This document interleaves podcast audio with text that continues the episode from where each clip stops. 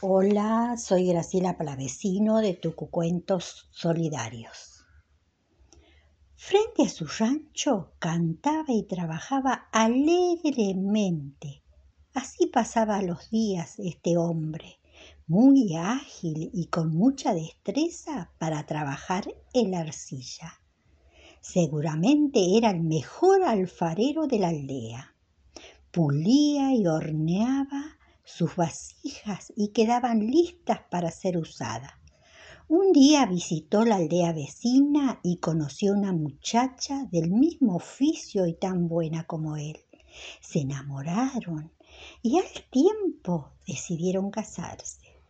Le comunicaron al jefe de su aldea y estos consultaron a los dioses y dijeron que esta pareja tenía malos augurios y que no podían estar juntos.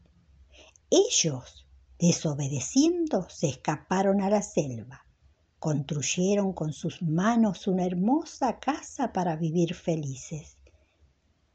Pero tanta desobediencia no sería permitida y fueron perseguidos y lo mataron.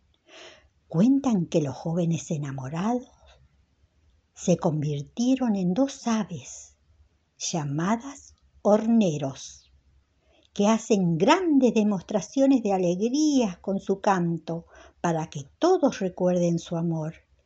Y como buenos alfareros, construyen su nido de barro batido en forma de horneitos.